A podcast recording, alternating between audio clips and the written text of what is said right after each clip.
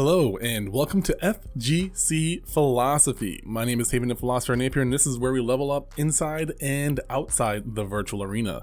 We do that by talking about topics that I feel are important or interesting to me. And today's topic is one that I'm very passionate about, one that I'm very excited about, one that I alluded to last week if you watched last week's episode or listened to it. And that is the conversation that I had with the founder of Mind Body Esports, person who has worked with the top teams in esports like NRG, Fnatic, Evil Geniuses, and more. Uh, Edward Cleland. I had the chance to sit down with him live on stage and talk to him and break down some of these topics that I've been talking about for years. But talking to someone who's a pro, who works with pros, I can't explain how exciting it was, how nervous I was to do that event. Uh, if you happen to watch us on the podcast version, I am going to try to upload the video version later on if you want to check that out. It's nothing too crazy, it's just us on screen, but if you want to see what I look like or something like that, or, or just see, you know, my our body language, I don't I don't know. It, we'll have the video version up on YouTube later on after I edit that one. But this episode, I'm going to be putting this conversation in there. I may stop from time to time to add a little bit of commentary, and I'll let you know when I'm doing that. But I just wanted you guys to hear the full unedited conversation. Uh, I thought it was a overall really good conversation because we were live and on stage. I couldn't do any edits or anything like that, so maybe I don't know if I fumbled or not. I was so focused on talking to Edward and nothing else uh, that I don't really know if I made a lot of mistakes. I know someone said I did a lot of ums, and that's I for sure know that's true. I don't have to go back and look at it to know that that's true because I do that a lot. However, uh, overall, you know, one, I couldn't see the audience because the lights were so bright, I couldn't really make eye contact with anybody. uh, but, uh, you know, that allowed me to look out to the audience but not actually see anybody. Uh, I could see silhouettes and whatnot, but it allowed me to just focus on Edward and, and be in the moment. And because I forgot my notes backstage, I really had to just stay in the moment and really pay attention to what he was saying. There were times where I forgot a couple of things that I wanted to ask him, but there was so much talk about that I felt comfortable with just moving on with the conversation. I've been doing it for so long on podcasts where sometimes I forget to write down my show notes or uh, I just want to do an off the cuff conversation that I'm used to holding conversations with people. Uh, and as hard as I am on myself, that's one of the few skills that I'm very confident in my ability is, is to conversate and to break down topics and to dig a little bit deeper on things. And I felt like I did a good job. Before we get into that though, I gotta plug my sponsor. I use Audible every single day. And right now, you know, I've been listening to this lit RPG book called Overtaken Online. It's a four book bundle and it's super long. And I, am not going to go too crazy into it right now. Maybe I'll talk about it in the future in more depth. Um, but it's an interesting book. And that genre, I'm very passionate about. I love it. It's almost like isekai meets uh, VR sometimes. It's hard to say. It's hard to explain it in a short amount of time. But basically, I like audiobooks. I like listening to them. Um, I listen to Harry Potter with my son now when we go to bed sometimes, or dinosaur books. But I also listen to a lot of personal development books or, or self help books. Books like Mastery by Robert Greene, How to Win Friends and Influence People by, I think, Stephen Covey, uh, The Inner Game of Tennis can't remember his name. I don't want to look it up, but I, the Inner Game of Tennis is a really good book. That's the one that I just finished. I'm re-listening to it right now. I talked about that with my guest Gator Melon, and so many other books. I don't want to list them all, but there's so many good audiobooks on there. And if you use the link tavian.com slash audible, taviannapier.com slash audible, then you get a free month plus a free book. You can try it out. If you keep it, then I do get a small commission, and I greatly appreciate that. And if you don't want to keep it, then you don't pay any money. So it's a win win either way. You try the service and you like it or you don't. And if you do like it, then it helps me out. So definitely check that out. If you want to help support this channel, that is the one thing that I almost always plug as I look outside and see it is snowing super crazy outside. Crazy. All right. But that said, let's get into this episode. So we're going to get right into it. The audio quality may go in and out. So I'm going to try to edit it as best I can. But that said, let's get into the show, and I hope you enjoy. Thank you.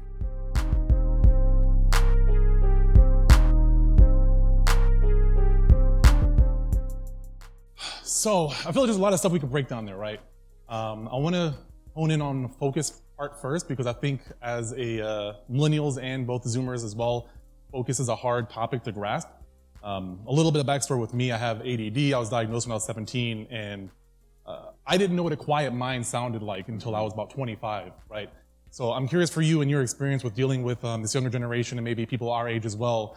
Um, what's been your approach to handling focus and like what have you seen as remedies to help people understand like how to focus better? Sure. Um, well, focus is complex, right? And when we're talking about focus, we have to look at the individual and what they actually kind of to go back to my point. Um, for each individual, that's going to look differently. And I would say right now there, there's so many different ways to um, hone in on that. I have certain players where we're doing certain drills. Uh, let me step back. There's 250 different forms of meditation. Right? There's 250 mm-hmm. different types mm-hmm. of meditation. There are countless ways to scan the body, to sit within the body, to try to create some space for yourself. And what I think works first and foremost is having an ability to sit in silence you know, I love the idea of starting our day with a little bit of silence before we get on Twitter, taking that moment, mm-hmm. taking some stock. Um, I think about in between that round. You know, you're so focused in on a round, and you feel all the emotions from it.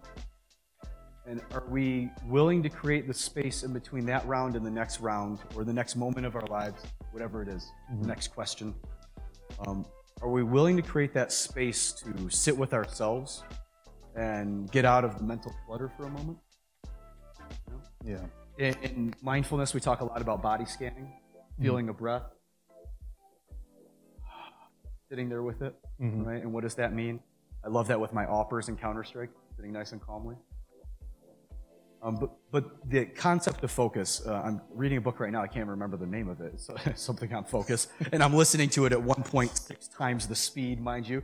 Uh, so every time that I think of that, I, I, like to slow it down for a minute and hear his real voice for a moment. Um, it, I think the focus topic is difficult to, to breach. In the topic of ADD, ADHD, um, goals with variable health. So um, many of the practitioners too have a lot of that, and that led them into. There, there's plenty of different ways to kind of discuss it. I will say I have one player who right now we're doing something interesting. We read a book for a minute, and he does it on audio, and we read it together, and we close our eyes for 30 seconds. We talk about it. Mm-hmm. We do it again. Right? I think so much of it's about creating that space in the middle, um, whether it's at the beginning and end of your days, in the middle of your practice, when you're coming back into practice. It's all those little checkpoints. How do you approach talking about meditation with people? Like for me, that, that was what changed my mindset. Like I, I started meditating, I did it every day, and it was about a couple months before I recognized what a quiet mind was. Not why I started meditating, but that's, that's what happened. But I find a lot of times with uh, people my age, older, younger, meditation seems to be something they're very apprehensive about. So how do you how do you approach talking about that? Well, meditation is hard because you're sitting there in silence and your mind is talking to you. Mm. Um, they say 50% of us have a narration going on at all times right? By show of hands, who in here thinks they're one of the 50%? That you're, you're constantly talking to yourself in your head. There's all kinds of things going on all the time. I always find it's over 50% of the room, always. Mm-hmm. Um, this idea of this talking narration and, and what's happening, um, when I talk about those four areas, so if I said communication, well, communication is a team, we understand that. Don't troll your teammates. You know, deliver news, not, not emotions. I mean, all that stuff just makes perfect sense. But when we talk about communication to ourselves, Mm-hmm. You know, what, what type of information are we taking in? What type of messaging are we uh, self-soothing ourselves with? Or what type of stories are we narrating? In all of those spaces, there, there's invitation for calmness and for stillness. I think when you talk about beginners uh, meditation, I almost like it to be more, especially with gamers, a walking meditation, nature meditation, something about um, moving through. Maybe it's guided imagery. Mm-hmm. You know, just to sit there in silence with yourself is a real struggle. Certainly valuable. Uh, my favorite meditative practice. Mm-hmm. Sit there in silence 15 minutes a day every day um, and just let happen what happens. Zazen meditation, blankness. Um, but that is a tough, tough thing to do. So for beginner's meditation, what we want to do is recognize that the mind will continue to have knocking at the door. We want to say hello to it. And if you think about gaming, so often we kind of uh, try to like block out certain things to focus. And we all have that moment where it's kind of like come back up and you say, oh boy, that kind of creeped back up for me. Same thing with meditation. So we practice sitting there and allowing that knocking and we say hello to it. It's a catch and release. Mm-hmm. We allow it to leave and then we sit there in the discomfort. Mm-hmm. That sort of segues into a couple of different topics. I'm going to try to stay on point here. Um, so, one aspect of it that leads into uh, emotions and, and, how people feel and how they react. Uh, from my point of view, and let me know if you disagree, I feel like when people aren't aware of like quieting their mind, awareness of the mind, what their mind is doing, it's harder to regulate their emotions. So when people get mad or when people get sad or, or they get distracted by something, it's a little bit harder to recognize that. So it's almost its own topic of handling your emotions and how you deal with that. Mm-hmm. But it also feels like when you learn how to focus, when you learn how to quiet your mind, it's a little bit easier to regulate those emotions. Would you agree, disagree? Oh, of course. Mm. Yeah, sure. I mean, it's almost saying like if you're calmer, are you uh, better able to make judgments, right? Mm-hmm. Or if you're nice and uh, relaxed, are you better able? I mean, we talk about that in athletics too. You know, when you're when you're relaxed, you're more able to move freely. You know, um, mental stress oftentimes comes with a physiological problem. I'm a physiological, I'm a PhD psychophys student, uh, really is what I am right now. I'm researching psychophysiology, Is anything that happens to the mind, that effect to the body. And what, what we know is that if anything's happening in the mind, there's a bodily effect. There's some form of evidence that that mental stress is existing within the body. Mm-hmm. And you see this in um, regular life as well. Somebody will say, I strained my neck. You say, Oh, what did you do? Oh, I'm stressed. Right? Mm-hmm. And it wasn't lifting something heavy, it was just, I'm not managing my stress and my body is reacting. Uh, disease is the same way. The body, it's the body reacting. So, you know, to, to calm the body will calm the mind, calm the mind will calm the body. It's one of the reasons why so many gamers, uh, I work with Blame F, if anybody knows Blame F, uh, muscle bound. I mean, he's just shredded, ripped. Picks me up, picked me up over his head last time we were together in Copenhagen. These kids are yelling at him, blame F, and he's shoulder pressing me in Copenhagen. Um, you know, when he doesn't work out, he's not the same in-game leader. Mm-hmm. You know, so we, we can we can acknowledge and address a lot of these things by looking at the whole system of the body. You know, a restless mind is usually a restless body, and vice versa. There's a reason why after a workout you feel more clear-headed the science of that's un- undeniable. Mm-hmm. I think that, that's why it's so important we look at the whole person. It doesn't matter if you're a gamer or not. I mean, you know, the science is still the science. Yeah. Can you, can you break down a little bit about the, the four pillars that you talked about? I know you were talking about that earlier, but I, I really like what you were saying, and I want to yeah. hear a little bit more about that. So th- this is really loosely. So in my graduate program, I um, did my thesis on this, and now it's just coming back into my uh, PhD work.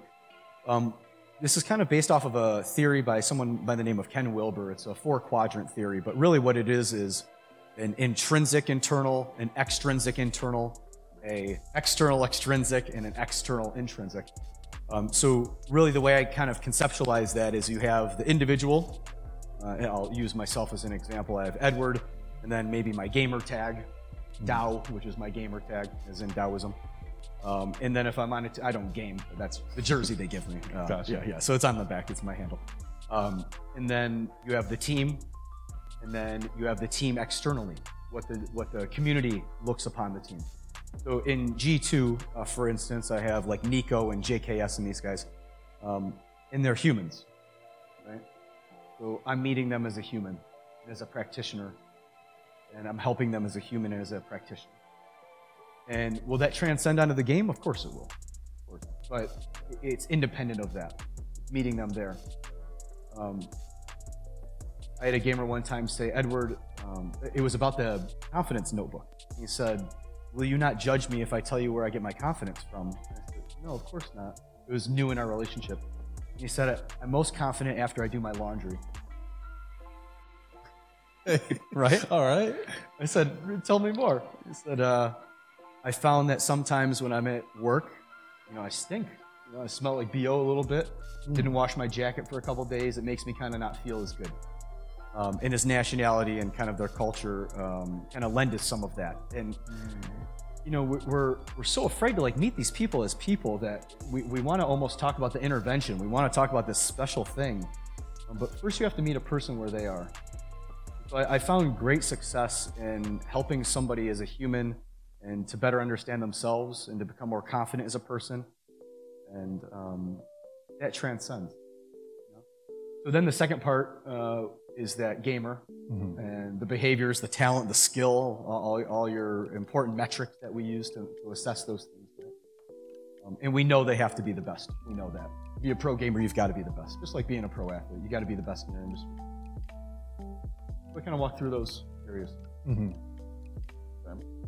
I want to switch gears a little bit and talk about, uh, I think, a topic that a lot of players come across. And uh, I'll ask the audience have you guys ever dealt with plateauing before? Plateauing a game, like you get stuck, hard stuck in a certain rank or anything like that? Yeah. Um, from your perspective, I feel like that has to be a really common thing. It is. How do you approach that, and what have you seen? What it's going to be different for every person, right? So there's no right way of doing it. But from your experience, what are the common traits that help people overcome or avoid plateauing? I love when a gamer tells me I, I had to play another match because I can't quit on a loss. I love when a gamer tells me I had to play again because I actually won and had a good match. It's like it's almost like they're setting themselves up to have a terrible last map of the night. You know, it's like uh, I have to go to bed angry. I have to go. So I would say first and foremost, we have to have some boundaries. We have to understand boundaries, and when you're walking into your space, and you might sleep in the same room you game, and that might be the same room you eat, in the same room you get happy and mad and everything else, right? But we have to have some boundaries and check in with ourselves. Um, I like to do that after every map, or after every day, or after every night. But let's say that you're, let's get back to the point of being hard stuck. So we're now analyzing it, right? We're now looking for a reason. We're about to change crosshairs and our desk height and everything else because we're, we're hard stuck. So now it's becoming something out there. It's not something in here anymore. It's something out there. But you got to where you are because of in here. You didn't get to where you are because of out there. And now, and now we're searching out there for an answer. So the first thing I would say is uh, kind of back to the idea of stepping back and creating that space. Create some space for yourself. Create some forgiveness about being frustrated of where you are. Step away from it for a minute. Kind of recalibrate. Find some joy in it. Again, heaven forbid we, we make it fun again, right? Get back to kind of the, the roots of it. Uh, I, I'd say that is the first step. Um, because going deeper down the rabbit hole usually doesn't get you the answer. When you start asking more and more questions and they start compiling, um, usually simplicity is the, the pathway instead of complexity. Right? So the first step would be to step back from it and allow yourself that space. And that, that's independent of who we're talking about. Right. Another facet that I see when it comes to improving, plateauing, all that kind of stuff is accountability. And I feel like that's a really broad topic, and I want to break down a couple aspects of it. Uh, but just starting off with accountability in regards to getting better at games, what have you? What kind of traits have you seen that hold players back from actually getting better? comparing themselves to people. That's probably the biggest one. Thinking that they have to do something a certain way that's not a way that they would, you know, be able to do it. Trying, trying to make their uh, practice similar to somebody else's, that if it's not for them. Cre- creating their own barriers is a problem. Accountability is a huge topic, though. And It really is. you know, for some of these orgs, they have really dedicated staff members in the room. I mean, this trip I'm going on right now, we have every half hour planned out for the next 16 days. Every half hour It is the coach's dream. Players might think it's insane, but it's a coach's dream. But we're putting them in a position where environmentally, there's not a lot of room for external failure, right? Maybe internal failures, missing shots or something, but Yeah. um, we're putting them in that scenario where they have that accountability and structure in place. They don't have to be self-driven to do it, and that's tough to do at a collegiate level. That's tough to do, even if you have a really competent coach or manager and you're you're really well put together and organized. It is difficult to um, have someone genuinely help you be accountable. You know, hmm your teammates have to fill some of that role. You have to provide a lot of that for them and yourself. Tricky. It almost feels scary for some people to, to talk about. I feel like it's, it's different from person to person, but some people just avoid it like the plague. Well, let, us talk about why that's so scary too. And part of that is an unrealistic thing. If, if I meet somebody, I've worked with thousands of people in nutrition. Uh, just it's been 16 plus years. I, I worked at some large places. Um, they come in and that first day they tell you all these perfect things they're going to do. Right? It's like a new workout program. I'm going to go to the gym five times a week. Well, you haven't gone in six months. Right? Was five times a week the right plan right now? If it's sustainable, you don't need as much handholding. You don't need as much accountability. Are we willing to just get a win? I love starting the day off with a win. You know, my, my kids and I make the beds. We get our lemon water, lime water, whatever they want that morning. You know, kind of do our morning meditation, dog walk. You, you have these systems in place that allow for straight wins. Nothing but wins. You know, I have an intention, simple intention, nailed it. Over and over and over again. You've got to line up your whole life like that. You can't start the day with some losses or ambiguity and then ask yourself, why am I not following through on this later? Or these bigger things. Start with the smaller ones. Yeah. And and I worked with a lot of marathoners previously when I was working with runners like 10 years ago. Um, you meet a new runner versus a season. I'm a seasoned marathoner. Right? If, if I wanted to run a marathon or a half marathon, I could go do it. Um, that's taken to get to that point. You meet a new marathoner and they'll say, "Oh, I, I have this goal and oh, it's crazy big." After a certain amount of time, it's nothing new. You know, it's, it's the same thing with the way you structure your day. You have to have continual small wins. So the last point I'll hit on with accountability is on the opposite end of the spectrum. I want to pick your brain on this to see what you think about it, but something I've observed with certain players who are on the other side of accountability, where I call it toxic toxic accountability. Yeah. Uh, you're not. It's you're so accountable that it makes you actually play worse or, or not improve. Sure. Sure. Yeah. Well, there's kind of two different things here too. The guy in the team that's working, outworking everybody else. Yeah. So he might be accountably toxic to his teammates. Mhm. You're not putting in the work ethic that I am, you know, or the other teammate might be doing everything they're supposed to be doing. So having a an understanding as a team of what that looks like, right? Not just as individuals, a collective group. What what does this look like? What does accountability look like as a collective group? If you define really well define the intentions, the needs, everything that we're going to be doing, it makes it a lot easier to know if they did it or not. You know, sometimes we show up to rooms and they say, "Oh, you weren't working hard enough. You weren't doing this right," and it's like, did we even talk about that before? You know, so let's make sure we're intentional with what we're doing. In terms of the individual that might be too tough on themselves, let's say, Yeah. um, in this life, and this is obviously extends beyond esport, forgiving ourselves and expressing kindness to ourselves is the toughest thing you're going to do. Being nice to yourself is tough, and that doesn't mean that now I'm going to blow off the class and my homework and just you know Netflix and chill or something, or if they still do that. I am. People still watching Netflix? Is Netflix even? I still do. You? Yeah. Okay. All right. Uh, the expression sticks. Edgerunners is good. I'm just saying. Okay. um, but this idea that we're so tough on ourselves, um, I almost view that a bit, bit of an excuse. You know, if if we're willing to be so tough on ourselves for certain things, and I want to look at it more broadly. How are, how are you handling your day? How are you treating other people? Um, this idea that I, I'm going to beat myself up into being the best version of myself doesn't work. It doesn't work if you want six pack abs. It's not about doing a hard workout every day. If you want to be the best gamer, it's not about grinding all day. You know, that, that's pretty antiquated, I think, in terms of the, the mentality. So if somebody feels like they're um, pushing themselves to burnout, they're not doing the things they should be doing to become a better version of themselves. What do you think they can replace those habits with? Self awareness. That's a good, How about that's a good start. Yeah. Um, I mean, self discovery. Mhm. You know, talking to somebody, finding out something about themselves. Yeah. You know, if we're if we really want something and um, we believe that we know how to get there, then we should enjoy the process to get there. I would agree with that. The process, if the process isn't enjoyable, I don't think you're on the right process.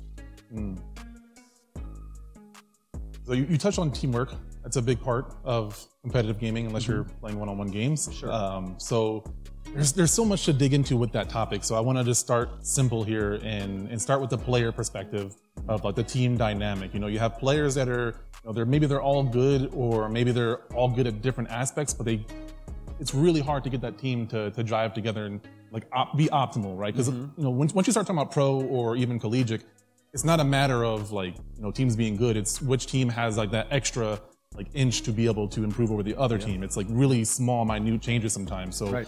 how do you? There's no one way to do this, but how do you approach those kinds of um, conflicts? I think the first thing to do is to acknowledge, right? If you have a group of people, you acknowledge the weaknesses and you're honest about them with each other. This is a difficult conversation.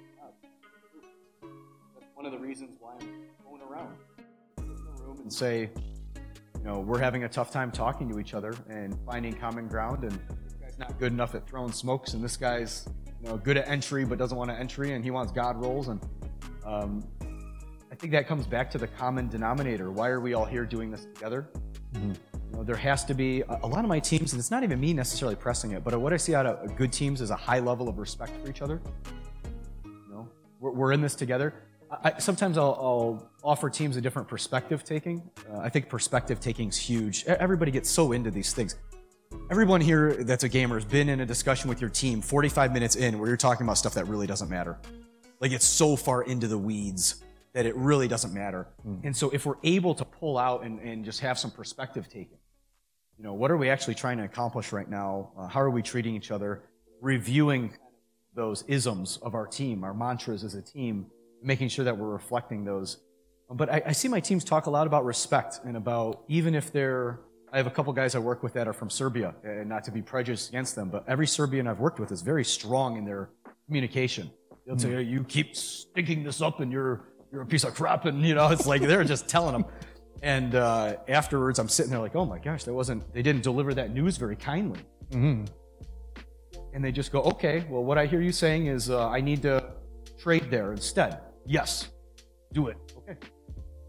I think it's like, are we going to get wrapped up in our own emotional needs of this thing and our own emotional insecurities, or are we willing to look at the? And you have to be willing. That's it. You got to be willing to do it. Mm-hmm. Easy to get tied up in your emotions. Mm-hmm. You have to be willing to look at it and say, what is the news here? What, what's the information that we need to take out of this to move forward? And if you have five people that are in the room upset with each other and not doing it, it's time for a break. Mm. Right? What are some approaches that you've tried or seen that are successful with kind of bridging that gap? You know, you have someone who can't take feedback very well, but they need to hear that feedback. This will sound strange, but uh, you have to consider my background. I might send those two outside and say, I want you two to take five minutes. You're going to talk to him. Five minutes, you're going to talk to him. Um, this is an exercise I've done with all these teams. So just imagine how troll this feels if you're sitting in a room and I make you do this with a teammate.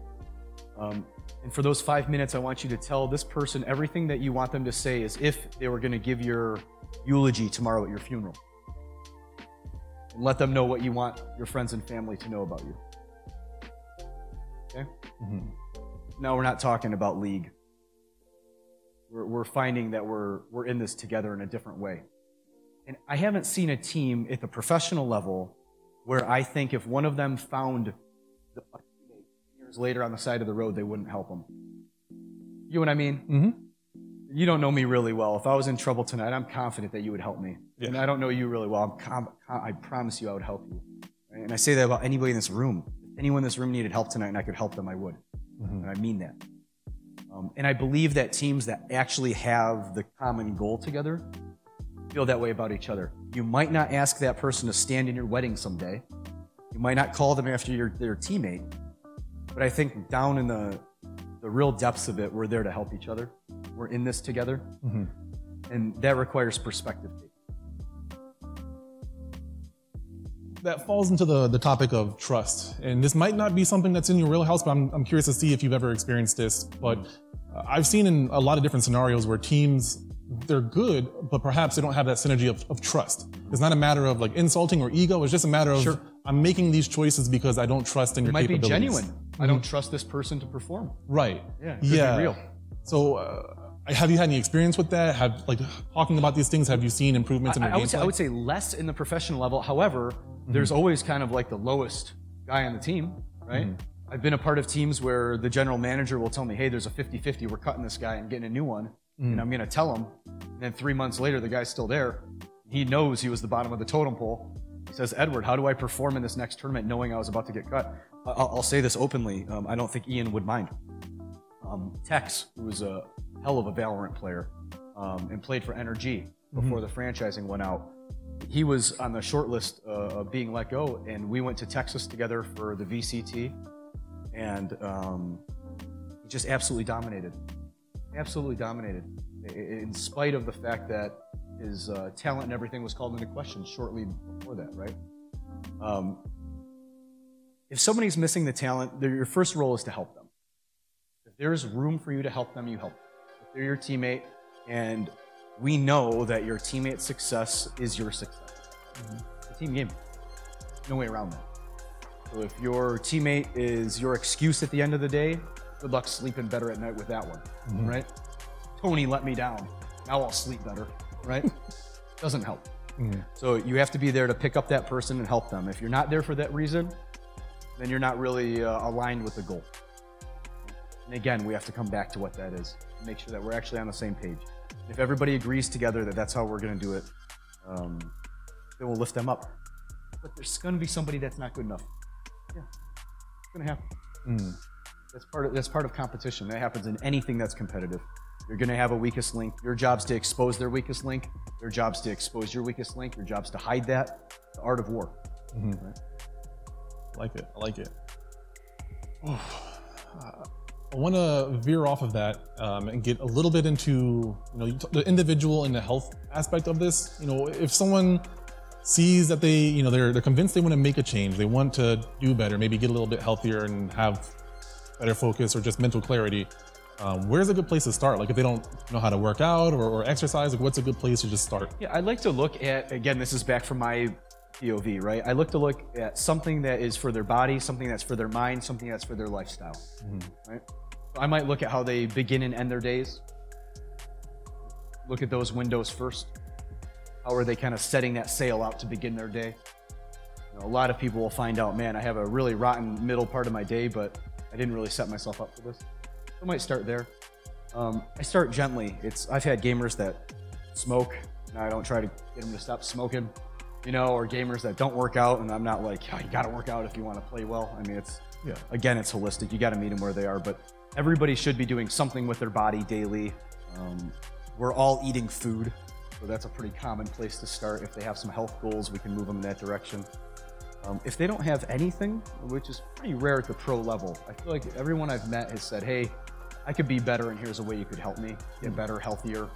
You know, um, funny when I say that, I think of a couple guys that would probably say, "Not me, Edward," um, but uh, everybody's looking to improve. So I, I think if you meet them where they are, I have a pretty big tool belt in terms of um, my background and ability to help people, my staff, and so we can usually meet them where they are. But it's got to be something that they can do, that they want to do. Um, it's good if it's fun. And I keep coming back to that. I think there's um, the teams that enjoy their process are um, much more likely to experience success together. I wasn't expecting to ask this question, but I heard during your talk you talked about uh, spirituality, and I'm just I'm just curious to know how that pl- like could play for individuals Sure. or a team. Well, keep in mind first off that I- I'm dealing with guys from all over the world, different religious uh, backgrounds for some of them. Most people are the religion of their parents if they're religious. That's just statistically accurate. Um, spirituality is very different than religion. You know, spirituality doesn't uh, need a stigma or something. Um, kind of for some people, it's kind of that unspoken driver.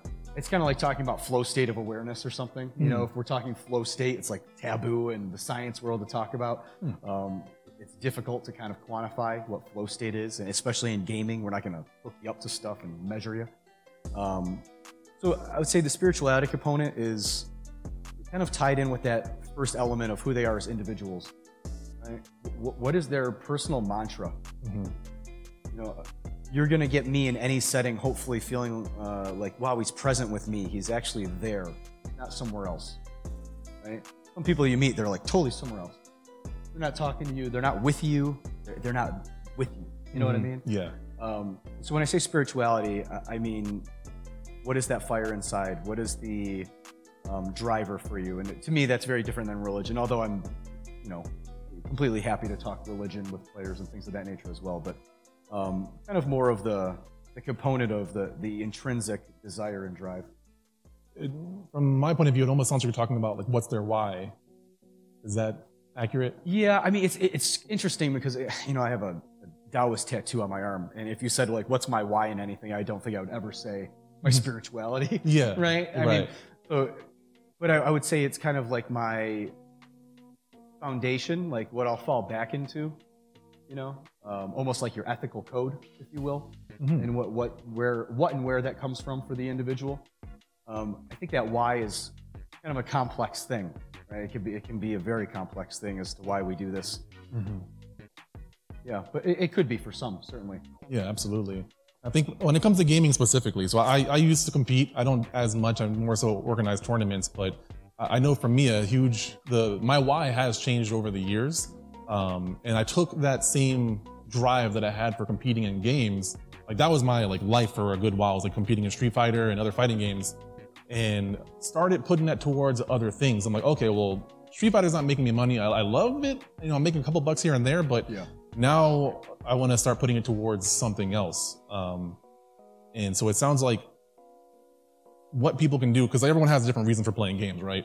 Um, and some people they want to compete, and uh, their your why is going to be different. So from my point of view, you know, being able to eh, be aware of that, right? Be aware of like what it is, whether it be spirituality or what's your motivation, and then utilizing that. Um, I would imagine that that would also help to to bleed into other areas of your life for other individuals as well. To everything. Yeah. right? I mean, the concept of I'm here to help, for instance. Um, speak about spirituality for anybody that doesn't know Ram Dass. Look up Ram Dass. He's one of my gurus. Uh, he's deceased, but amazing uh, journey. And he would say, "I'm just here to help. How can I help?" He gave you two minutes. You- You're looking at me. Um, so you know this concept of like, how can I help? Um, in order to help somebody, you have to help them where they are, and you don't do that with judgment. Right? You don't do this, and we judge ourselves. Um, but if you're genuinely giving to someone, maybe that's kind of bleeding into spirituality or religion. But if you're genuinely giving to someone, it's not about your own um, perspective, right? It's not about I'll help you if you tweet it. Mm-hmm. You know, it's, it's, it's Exposure. a little ironic, yeah.